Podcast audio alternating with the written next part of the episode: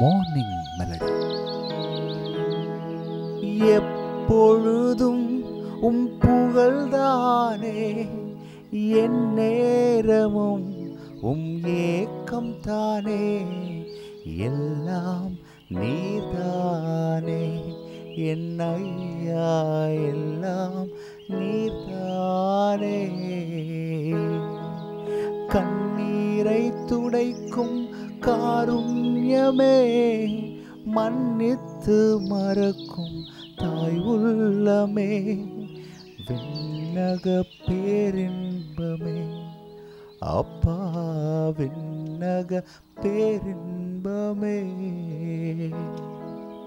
அப்பா.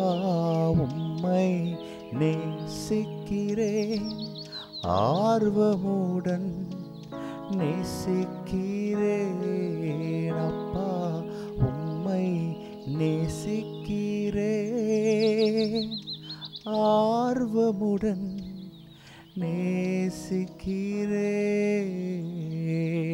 34 சங்கீதம் 4, 5, 6 வசனங்களை கேளுங்கள். நான் கர்த்தரை தேடினேன், அவர் எனக்கு செவி கொடுத்து என்னுடைய எல்லா பயத்துக்கும் என்னை நீங்களாக்கிவிட்டார். அவர்கள் அவரை நோக்கி பார்த்து பிரகாசம் அடைந்தார்கள், அவர்கள் முகம் வெட்கப்படவில்லை.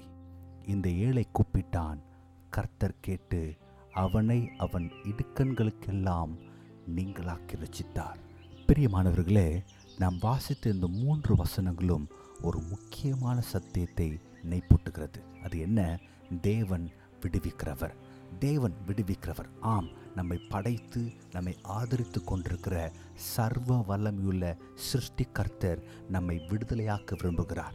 இந்த 3 வசனங்களில் முதலாவது வாசித்த 4ஆம் வசனத்தில் பார்க்கிறோம், அவர் பயத்திலிருந்து விடுதலையாக்குகிறார்.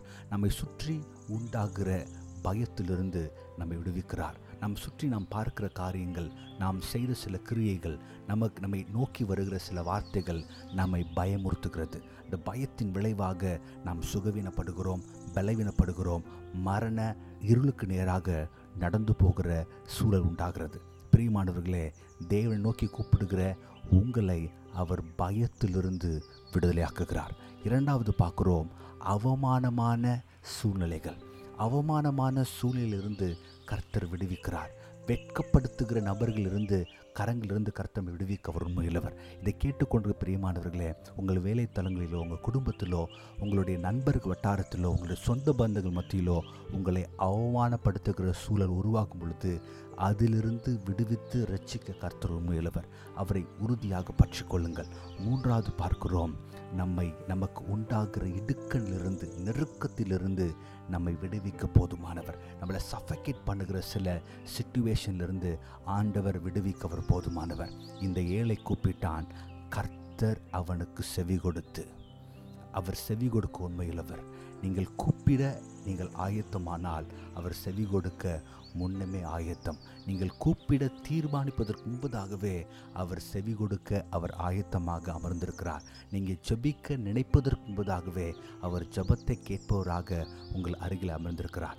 உங்கள் இந்த நாளிலே நீங்கள் எதிர்கொள்கிற எல்லா சவால்களையும் மேற்கொள்ள கர்த்தர் உங்களை பலப்படுத்த போதுமானவர். நாம் ஜெபிப்போமா? நல்ல ஆண்டவரே, நோக்கி நாங்கள் ஜெபிக்கிற ஆண்டவரே, நீர் விடுவிக்கிறவர், பயத்திலிருந்து விடுதலையாக்குகிறீர், எங்களை அவமானப்படுத்துகிற சூழலிலிருந்து விடுதலையாக்குகிறீர். மூன்றாவதாக இடுக்கணின் நெருக்கத்திலிருந்து, எங்களை மூச்செடுக்க முடியாமல் நெருக்குகிற காரியங்களிலிருந்து விடுதலையாக்கினீர் போதுமானவர். இதை கேட்டுக்கொண்டிருக்கிற என் அன்பு நண்பர்களை நீர் விடுதலையாக்க போதுமானவர் ஆண்டவரே. இந்த உலகம் முழுவதையும் படைத்து, அதை ஆதரித்து, அதை போஷித்து, அதை நடத்தி கொண்டிருக்கிற உம்முடைய வல்ல கரத்திலே எங்களை அர்ப்பணிக்கிறோம். நீதி உள்ளவரே, அன்புள்ளவரே, உண்மையானவரே, உம்மை பின்பற்றி உமக்காக வாழ எங்களுக்கு கிருபை கொடுங்க ஆண்டவரே.